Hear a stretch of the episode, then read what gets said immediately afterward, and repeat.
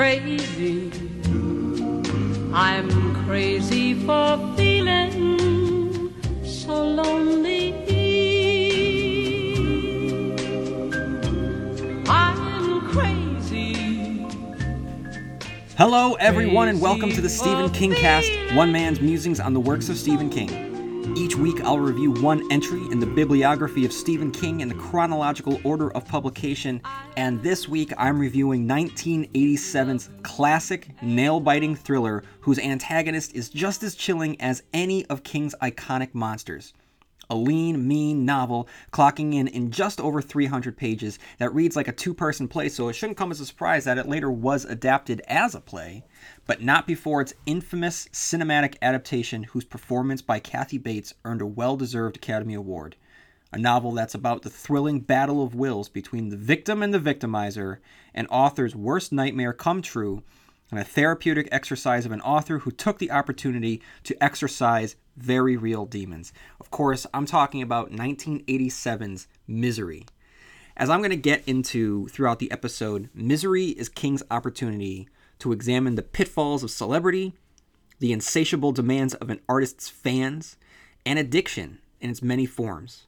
The novel itself would have been a Bachman book had King's pseudonym not been made public at that point. He wrote it as a response to the harsh backlash that he received from the publication of Eyes of the Dragon when his fans demanded that he stick to horror. The fantasy stuff, they made clear, would not fly. The novel, as I stated earlier, is later made famous by Kathy Bates, whose performance as Annie Wilkes is just as terrifying as Jack Nicholson's turn as Jack Torrance. I'm going to go into a lot more detail next week in the movie review, but for now, let me just say that Annie Wilkes is an incredible villain with an equally incredible performance by Kathy Bates. Now, the novel itself, it's just, it's a great stripped down personal novel. The last novel was a fantasy, and the one before that was the ultimate statement on horror, time, our place in the cosmos. This is where King can take a deep breath and write about writing, celebrity, fandom, addiction. These are not easy topics by any means but I'm sure that he had his arguments and feelings welling up inside him for a while at this point, and I hope that this novel was as therapeutic for him as it seemed to be. Now, in regards to the obsessive fan, remember that this predates the internet, the paparazzi, and fanboy culture. This is before cosplay and popularized fan conventions. This is a novel, uh, despite being written in 1987, that is almost more relevant today than it was at the time of its own publication. Now, before I get further, I'm going to stop here and read the Wikipedia summary so that I have a basis for the rest of my analysis. Paul Sheldon, the author of a best selling series of Victorian era romance novels surrounding the heroine character Misery Chastain, has just finished the manuscript of his new crime novel Fast Cars while staying at the Hotel Boulderado since 1974, he has completed the first draft of every one of his novels in the same hotel room. With his latest project finished, he has an alcohol induced impulse to drive to Los Angeles rather than fly back home to New York City. However, a snowstorm hits while he is driving through the mountains. Sheldon drives off a cliff and crashes upside down into a snowbank. Paul is rescued from the car wreck by Annie Wilkes, a former nurse who lives in nearby Sidewinder. She takes him to her own home rather than a hospital, putting him in the guest bedroom using her nursing skills and stockpiled food and medical supplies, including an illicit stash of codeine based painkillers, Annie slowly nurses Paul back to health. She proclaims herself as Paul's number one fan, being an avid reader of the Misery Chastain series. However, when she reads the manuscript for Fast Cars, Annie argues with Paul on its violent content and profanity, causing her to spill his soup, saying that the accident was his fault she punishes him by withholding his medication, then forcing him to wash it down with soap water. Paul, who has done extensive research into mental disorders, suspects that Annie is dangerously disturbed. When Sheldon's latest novel, Misery's Child, hits the shelves, Annie buys her reserved copy. She doesn't know, however, that Paul has killed Misery Chastain off at the end, intending to end the Misery series and re-establish himself as a mainstream writer. Upon learning of the main character's demise, Annie rages at Paul before leaving him alone in her house for over two days, lest she do something quote unquote unwise. During this time, Paul suffers from extreme pain and withdrawal from the painkillers. By the time Annie returns, he's close to death. Annie forces him to burn the Fast Cars manuscript, the book he hoped would launch his post misery career, and presents him with an antique royal typewriter for the purpose of writing a new Misery Chastain novel that will bring the character back from the dead. Paul bides his time and writes the book as Annie wants, believing her fully capable of killing him. He manages to escape his room while Annie is on an errand, touring the house in search of more painkillers. He's almost caught by Annie, but manages to return to his room before she enters the house. On another occasion, when Annie is absent, Paul escapes his room again and steals a knife from her kitchen, intending to kill her. On the way back to his room, he finds a scrapbook full of newspaper clippings for Annie's life, suggesting that she is a serial killer who murdered her own father, her college roommate, and numerous patients in several states 39 people in all. She was arrested and charged with killing several babies at a Boulder hospital, but was acquitted. He also finds a magazine clipping about his status as a missing person.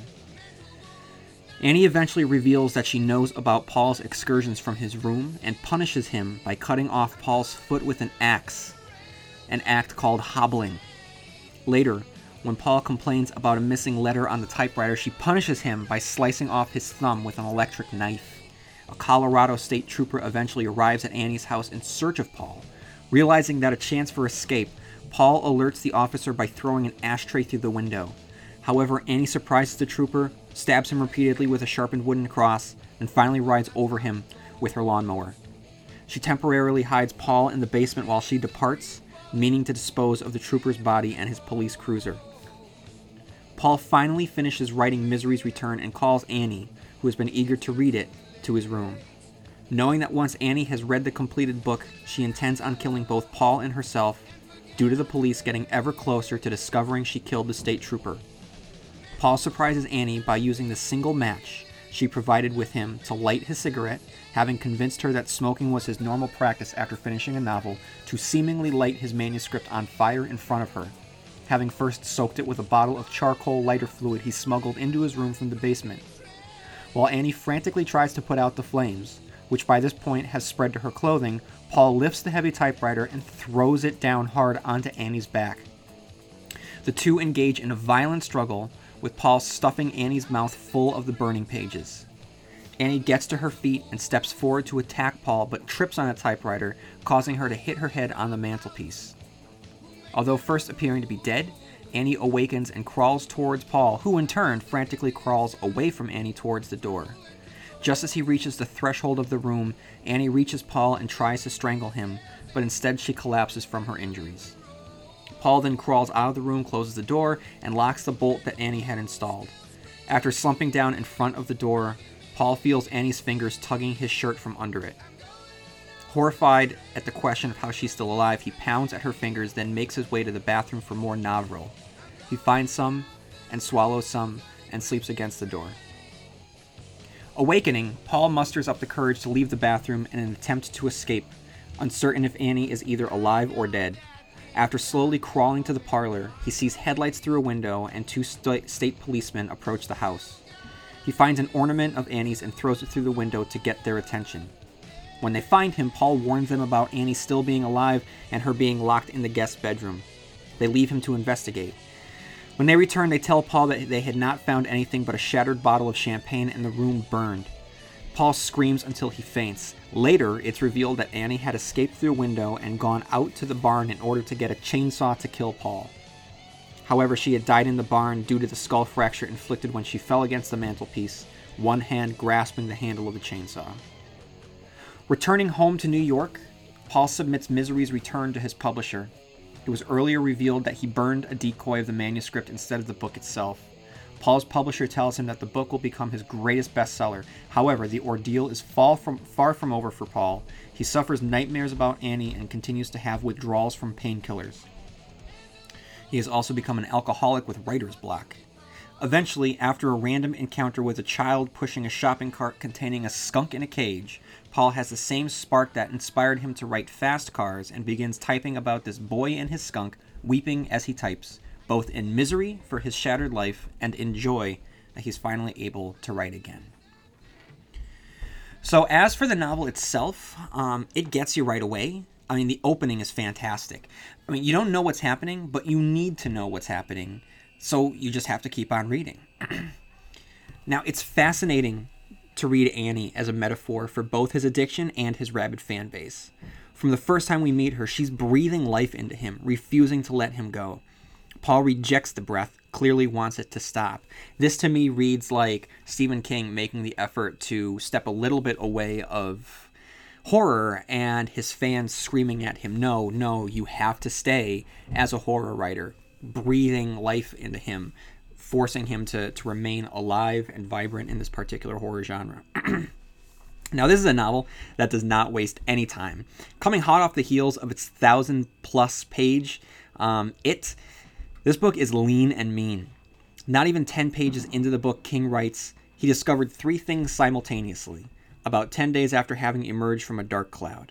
The first was that Annie Wilkes had a great deal of Novril. The second was that he was hooked on Novril. The third was that Annie Wilkes was dangerously crazy. Not even 10 pages in, and boom, it's just established. The conflict's there, and you want to keep on reading. I mean, uh, the, the threat level, the tension level is just presented right up front. It's not a slow build, it's just there. It's built into the very, very opening, and it continues throughout. Uh, and this is, like I said, it's it's a total, the paperback edition is a total of 338 pages, but it just flies by. And I'll be honest, this is probably going to be one of my shorter podcasts because the last uh, 60 pages or so, I didn't even really bother to take notes because I just wanted to. I don't want to say get through it, but I, I just I was just so engrossed in reading it. I just wanted to keep on reading. It's been a long time since I've I've read Misery. I've only read it once. I've seen the movie a couple times, and it's ingrained in my head. Um, but it was good for me to go back, and I found myself very. Uh, not surprised. I wasn't surprised because I, I had a feeling I was going to really enjoy it. But you know, I, I, I there there are the Stephen King novels that I know that I love. Um, it clearly the Dark Tower series, Insomnia, uh, Black House. There, there's ones that I can just constantly go back to, um, and there's ones that I never even think about touching again. Misery is one of those ones, and very much like the Christine review that I did a few months ago, um, I was just so happy to be swept away in it and be surprised by it and um, you know, for a, a story that has been popularized and ingrained in our collective pop culture consciousness, it's one that um, felt very, very fresh to me. Um, and then talking about Annie, he goes on very early to establish the growing dread through wonderful descriptions of Annie. Uh, they're incredible. So he writes on page 12 There was a queer interval of silence, and Paul was frightened by what he saw on her face, because what he saw was nothing the black nothing of a crevasse folded into an alpine meadow, a blackness where no flowers grew and into which the drop might belong. It was the face of a woman who has come momentarily untethered from all of the vital positions and landmarks of her life, a woman who was not who has forgotten not only the memory she was in the process of recounting, but memory itself. He had once toured a mental asylum. This was years ago when he had been first researching Misery, the first of four books, which had been his main source of income over the past eight years. And he had seen this look, or more precisely, this unlook. The word which defined it was catatonia, but what frightened him had no such precise word. It was, rather, a vague comparison. In that moment, he thought that her thoughts had become much as he had imagined her physical self solid, fibrous, unchanneled, with no places of hiatus. And on page 27, uh, King takes an opportunity to, seems take a pot shot at the fans who reject innovation and newness. Then an odd, angry thought occurred to him. She doesn't like the new book because she's too stupid to understand what it's up to. The thought wasn't just odd. Under the circumstances, how she felt about fast cars was totally immaterial. But thinking about the things she had said was at least a new avenue, and the feeling of being angry at her was better than feeling scared of her, and so he went down it with some eagerness. Too stupid? No. Too set. Not just unwilling to change, but antagonistic to the very idea of change. Yes. And while she might be very crazy, she was so different in the evaluation of his work from the hundreds of thousands of other people across the country, 90% of them women, who could barely wait for each new 500 page episode in the turbulent life of the foundling who had risen to marry a peer of the realm. No, not at all. They wanted misery, misery, misery. Each time he had taken a year or two off to write one of the other novels, what he thought of as his serious work, with what was at first certainty and then hope and then finally a species of grim desperation, he had received a flood of protesting letters from these women, many of whom signed themselves your number one fan. The tone of these letters varied from bewilderment, that always hurt the most somehow, to reproach, to outright anger, but the message was always the same. It wasn't what I expected. It wasn't what I wanted. Please go back to misery. I want to know what misery is doing. He could write a modern Under the Volcano. Um, the sound and the fury, it wouldn't matter. They would still want misery, misery, misery.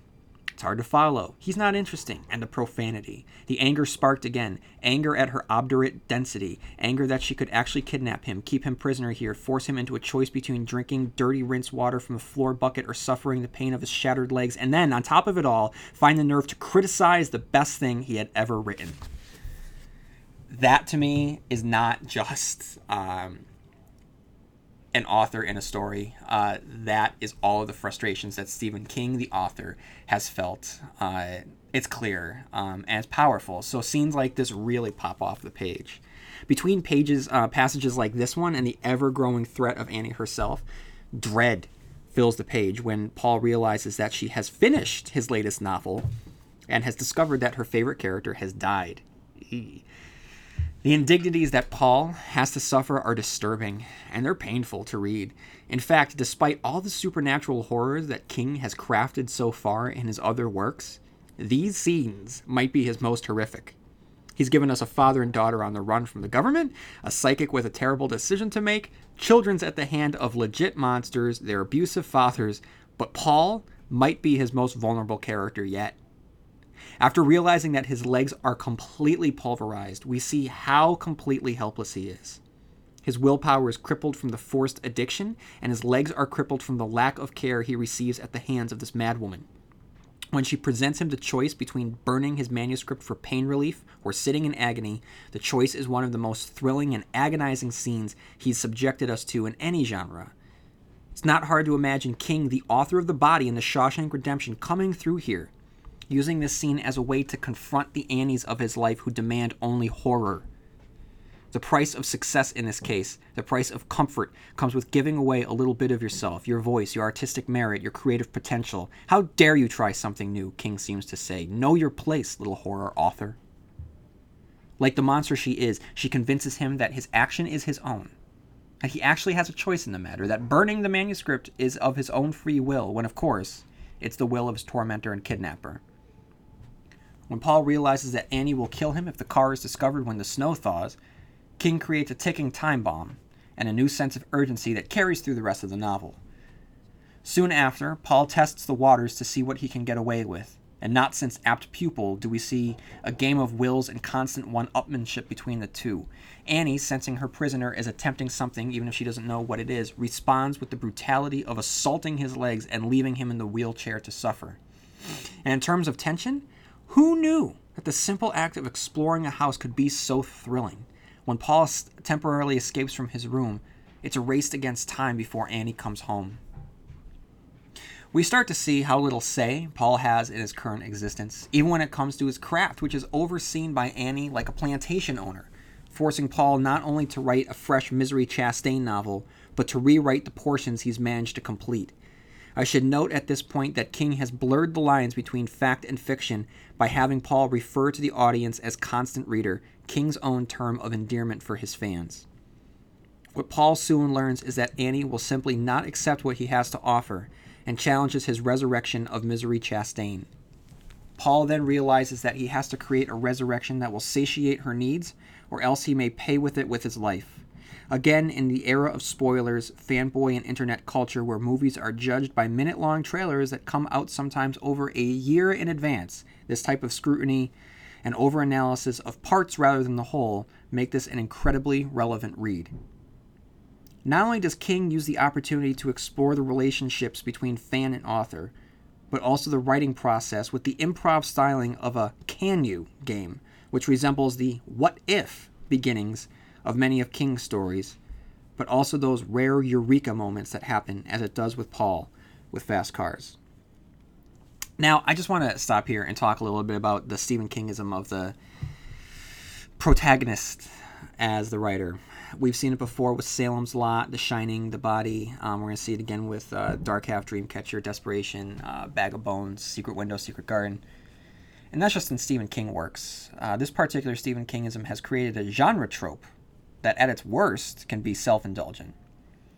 Um, in my opinion, many times descriptions of the writing process, uh, if, if written badly, can be dull, laborious, uh, can seem as exercises of the writer to imbue meaning in a process that's meaningful to the author but meaningless to the reader.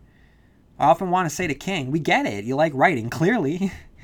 Any issues I have with the writer as the main character do not extend to Paul Sheldon or this novel because the craft of writing is essential to the plot, the conflict, and the characters. It's a novel that won't work with Paul being any other uh, profession. The same cannot be said for Salem's Lot even The Shining and others. The only other novel, I think, where writing is ne- um, necessary to the story, its characters and themes and conflicts, uh, is The Dark Half. But that's just my, my little aside. Uh, when Annie leaves again, Paul explores the house and with the scrapbook learns the truth about the horrors of Annie Wilkes. And just when he formulates a plan, just when King gives us the smallest of hopes, he snatches it away. Like the great villain that she is, Annie begins monologuing, and King teases us with brief descriptions of Paul hearing thumping sounds. We begin to grow very uneasy, trying to figure out what he's hearing and what it has to do with Annie's reveal that she has known that Paul has been sneaking out of his room and getting healthier. And then, just when her irrationality begins hitting its crescendo, she refers to giving Paul a pre op shot. Paul and the reader begin to get extremely frightened. With this scene, King, who has been content with giving us a nail biting thriller, gives into his horror strengths, as if to say to the reader, Is this what you want? Are you sure? Just remember, you're to blame for what happens next. And the scene itself is among King's most iconic, brought to terrifying life by Rob Reiner, James Caan, and Kathy Bates in the film adaptation, which I'll talk about next week, makes a change to the horror that Paul experiences. The hobbling of Paul Sheldon may very well be King at his most horrific. I don't recall ever reading a scene as terrifying, its victims so helpless, a scene built up and drawn out like the slow and steady build up to a roller coaster whose crest you both can't wait for and dread at the same time. Oh god, the hobbling is gruesome, and here King unleashes the gut wrenching torture with the smallest bit of dark glee as the scene builds to Paul screaming, Annie, please don't hurt me, and Annie's darkly comedic response of, Don't worry, I'm a trained nurse. King then flash forwards to the summer, where we discover that Annie hasn't stopped at the foot and has continued to chip away at him, specifically chopping off his thumbs. From this point on, it's more of a horror than a thriller, with the gory execution of the rookie cop, and Paul stuck in the basement with the rats and the corpse. It's during this time when Paul decides to take care of Annie himself, rather than alerting the police to her dangers, police who would naturally overwhelm her. Now it segues into a revenge story, and after Paul that has been put through, we need it to be. And his revenge comes satisfactorily from the end of a flaming match, a great middle finger to Annie's required destruction of fast cars, and finally, we see Paul win the upper hand with Annie begging him not to do it. It is a brutal ending, and Paul's victory is never guaranteed. Even after he beats her and crawls to safety, even when the police comes, even months later when he's safe in the city. After all, he may learn that he's killed Annie Wilkes, but he'll never truly escape her. So now I want to talk about the characters. Um, actually, you know what? I don't. It's not it's not necessarily the characters. I want to talk about what Annie represents here. Um, on page, I've already read one description of Annie, but I want to read another description here um, of Annie uh, on page seven, and it goes from seven to eight of the paperback edition. Uh, so, whenever she came into the room, he thought of the graven images worshipped by superstitious African tribes in the novels of H. Rider Haggard, The Stones and the Doom. The image of Annie Wilkes in an African idol out of she or King Solomon's Mines was both ludicrous and queerly apt. She was a big woman who, other than the large but unwelcoming swell of her bosom under the gray cardigan sweater she always wore, seemed to have no feminine curves at all. There was no defined roundness of hip or buttock or even calf below the endless succession of wool skirts she wore in the house. Her body was big but not generous. There was a feeling about her of clots and roadblocks rather than welcoming orifices or even open spaces, areas of hiatus. Most of all, she gave him a disturbing sense of solidity, as if she might not have any blood vessels or even internal organs, as if she might be only solid Annie Wilkes from side to side and top and bottom. He felt more and more convinced that her eyes, which appeared to move, were actually just painted on, and they moved no more than the eyes of portraits which appear to follow you to wherever you move in the room where they hang. It seemed to him that if he made the first two fingers of his hand into a V and attempted to poke them up her nostrils, they might go less than an eighth of an inch before encountering a solid obstruction. That even her gray cardigan and frumpy house skirts and faded outside work jeans were part of that solid, fibrous, unchanneled body. So his feeling that she was like an idol in a perfervid perfervid yeah novel was not really surprising at all. Like an idol, she gave only one thing a feeling of unease, deepening steadily towards terror. Like an idol, she took everything else. She isn't just a fan. Here, she's presented as some sort of universal force that he'll eventually have to conquer. It makes his conflict that much more daunting. The scene in which she confronts Paul over the death of Misery is wonderful to behold. I said earlier that this is an author's worst nightmare, and it's not hard to imagine King easily channeling, channeling thoughts that I'm sure had been percolating in that brain of his when writing this character, specifically in this scene where she blames him for the death of her favorite character. Probably isn't hard for King to imagine similar fans confronting him over the death of, spoiler alert, for the novels I reviewed so far. Uh, but Johnny Smith, Tad Trenton, Andy McGee, Gage Creed, Judd Crandall, Wolf, Eddie Kaspbrak, and other more devastating deaths yet to come. With Annie, King explores the relationship between the writer and his audience, specifically, what the writer owes his audience, if anything. Annie speaks on behalf of the superfan, who exists in our reality as the Dark Tower fan, who makes demands upon the author, who takes it personally when the author takes him or her down an unexpected road. Rather than appreciating the unpredictability of the story or the freshness of constant creation, this fan demands that the creator exist within the confines of the status quo, a purgatory where fans oftentimes thrive and creators languish. The simple fact is, fans fear change. It's why critically panned television shows are oftentimes the most watched. There's a level of comfort knowing that after a long day of work, you can turn on the TV and watch the exploits of your favorite characters interacting with his or her friends, bosses, loved ones, or wacky neighbors the same way they did the week before and will again a week later. Rinse, repeat. The push pull between change and innovation has been a constant dilemma for comic book creators who find themselves oftentimes unable to tell fresh stories um, of decades old characters because the fans demand that the character exist in a permanent state of stasis. Bruce Wayne has to be Batman. Peter Parker has to be Spider Man. Creators have tinkered with these formulas, often to thrilling and exciting results, but at the end of the day, the characters have to revert to their most widely known selves because of fan demand. And when it comes to Annie, I think of myself almost 20 years ago, engrossed in the Dark Tower series. I was Annie. I felt as though King owed me because of the time that I had invested in his works. And I think of the disappointment that I felt when reading the final three Dark Tower books upon release.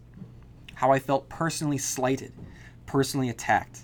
Certain characters deserved better, I thought. We deserved better, I thought. He owed us. Well, time goes on, and while I can't erase those initial feelings, I can revisit that concept in the relationship between the author and the reader, does the author owe it to the reader to deliver happiness? Of course not. It's absurd to think that. If the writer chooses to, because he or she feels it, and thinks that's best for the characters, the story, and the reading experience, then yeah, of course. But if the author feels that anguish is best for the reading experience, then of course the author has to do just that.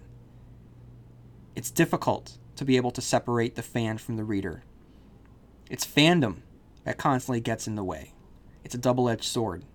It pulls you in that much deeper, but if the creator doesn't deliver on your unrealistic expectations, then the creator is doomed to message board hate. With these two characters, King is fully able to explore the relationship between artist and fan.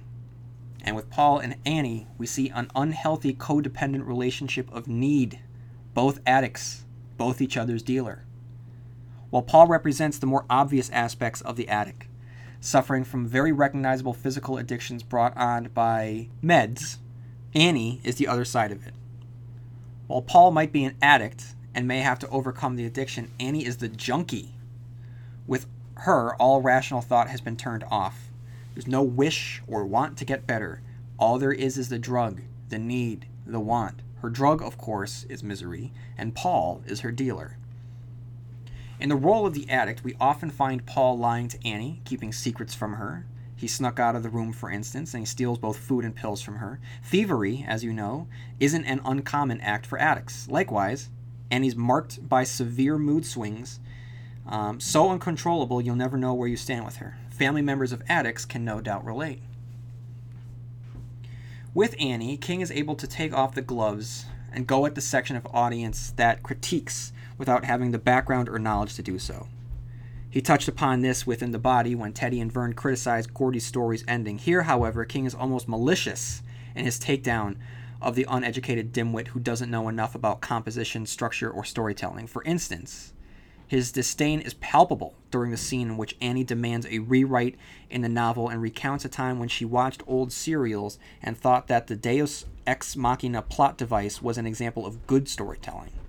It means that not only was he forced to burn the purest of his art, now, not only does he have to return to a formulaic genre which shackles his creativity, but almost dumb it down for his one woman audience.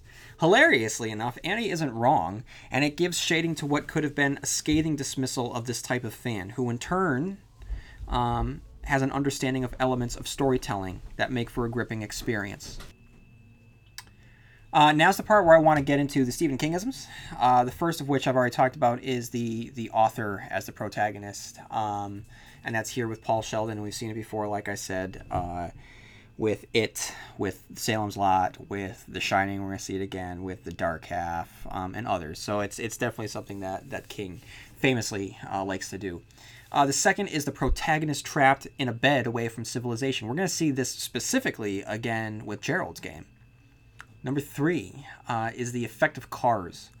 Paul's injuries are a result of a car crash which has been seen before in Carrie, Christine, The Dead Zone, The Gunslinger, Pet Sematary, and will be seen again in Dreamcatcher, Insomnia, and The Dark Tower. Frighteningly enough, these injuries seem to foretell King's very own life injuries again at the wheels of a car, and the manuscript that Paul has to burn is ominously entitled Fast Cars as if this entire time, his entire career, some part of himself knew the fateful encounter would one day occur and would try to warn him through the pages of his books, like the forces of the Crimson King were really trying to kill him after all. Number four, the prisoner helping the jailer with his taxes. First in the Shawshank Redemption, here with Paul assisting Annie with the house tax matter. And then uh, number five is references. Look, it was just a matter of time, really what with the novel taking place in Colorado, but Annie explicitly mentions the Overlook and its doomed caretaker, Jack Torrance. And then now I am going to read what I think the most potent um, and important uh, passage is from the novel, and it is found in the paperback edition on page 200 um, and 86, and it very much feels like Stephen King speaking through here. So, what was the truth? The truth, should you insist, was that the increasing dismissal of his work in the critical press as that of the popular writer, which was, as he understood it, one step, a small one, above that of a hack, had hurt him quite badly. It didn't jibe with his self image as a serious writer, who who was only churning out these shitty romances in order to subsidize his flourish of trumpets, please, real work. Had he hated misery? Had he really? If so, why had it been so easy to slip back into her world? No, more than easy, blissful. Like slipping into a warm bath with a good book in one hand and a cold beer by the other. Perhaps all he had hated was the fact that her face on the dust jackets had overshadowed his in the author photographs, not allowing the critics to see that they were dealing with a young Mailer or Cheever here, that they were dealing with a heavyweight here. As a result, hadn't his serious fiction become steadily more self conscious? A sort of scream, Look at me! Look how good this is. Hey guys, this stuff has got sliding perspective. All this stuff has got stream of consciousness interludes. This is my real work. Don't you dare turn away from me. Don't you dare, you cockadoodie brats. Don't you dare turn away from my real work. Don't you dare, or I'll. So that to me is King just speaking on his experiences as a horror novelist who many times is dismissed by the the, the larger uh, critical community and not even the critic community just just dismissed outwardly by a lot of people who quote unquote don't like that horror stuff um, and just see him as just a blood and guts author. So like i said this entire podcast I, I just feel as though this novel was very very therapeutic for him to deal with a lot of the things that he was going through at that time so uh, I, I, think that now, almost 40 minutes in, I think it's pretty clear that I really, really enjoyed the experience of this novel, and I strongly recommend it to, to anyone. Um, and then next week, I'm very excited to be able to review the Rob Reiner film, Misery. Uh, like I said, starring James Caan as Paul Sheldon and Kathy Bates as Annie Wilkes. So make sure you stick around for that. In the meantime, uh, if you haven't done so already, please subscribe to iTunes, uh, the podcast on iTunes, because the more subscriptions I get, uh, the higher up in the podcast rating it goes, and it kind of gets it out there more so. For everyone that's been uh, following me lately on Podbean, I really appreciate it. Every day, it seems like I'm logging in and finding a new follower, so that's that's awesome. Thank you, everybody, and feel free to follow me on Instagram, Twitter, Pinterest, Facebook, and Tumblr and drop me a line at stephenkingcast at yahoo.com to, to share your thoughts, which I will then in turn uh, share on air. So, everyone, um, have a great week, uh, and I'll see you here for our review of the Rob Reiner adaptation of Misery. Same King time, same King channel, Stephen King cast.